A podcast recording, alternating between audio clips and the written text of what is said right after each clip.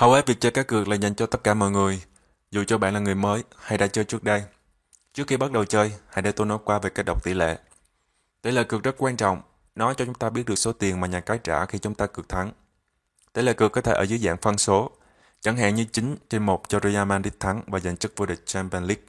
Điều này cho ta biết chúng ta sẽ thắng được bao nhiêu tiền trên số tiền cược. Ví dụ ở đây ta đặt một bảng Anh thì sẽ thắng được 9 bảng cộng với một bảng tiền vốn, vậy tổng nhận sẽ là 10. Nhưng khi nói đến các cược trận đấu, chúng ta luôn muốn làm mọi thứ dễ hiểu hơn, nên chúng ta sẽ sử dụng tỷ lệ cược thập phân. Nó sẽ cho chúng ta biết số tiền thắng được, bao gồm luôn cả tiền vốn. Giờ thì quay về với ví dụ Champions League của chúng ta. Thay vì 9 trên 1, tỷ lệ cược hiển thị là 10. Chúng ta chỉ cần nhân số tiền vốn cho tỷ lệ cược và đó sẽ là tổng tiền thưởng mà chúng ta nhận được. Ví dụ khi ta cược một bảng thì tổng nhận sẽ là 10 bảng. Và không chỉ đơn giản hơn, chúng cũng giúp chúng ta so sánh tỷ lệ cược dễ hơn nhiều. Giờ thì hãy nhìn vào hai phân số này, 11 trên 4 và 13 trên 5, bạn nghĩ cái nào lớn hơn? Khá là khó biết ngay phải không? Bây giờ chúng ta hãy thử quy đổi sang tỷ lệ thập phân. Con số này sẽ trở thành 3.75 và 3.6. Lần này thì bạn thấy bên nào lớn hơn rồi đấy, dễ dàng hơn nhiều.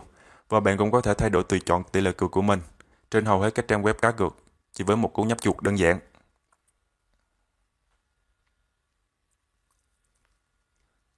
Cược tài xỉu hay tổng số bàn thắng thường được gọi là kèo tài xỉu. Nó sẽ liên quan đến tổng số bàn thắng thực sự của trận đấu và tổng số dự đoán.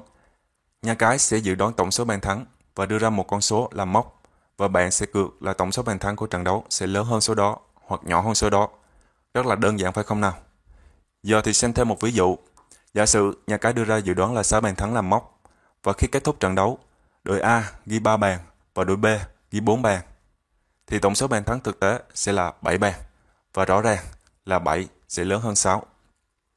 Vì vậy, trong tình huống này, nếu bạn đặt tài thì bạn sẽ thắng.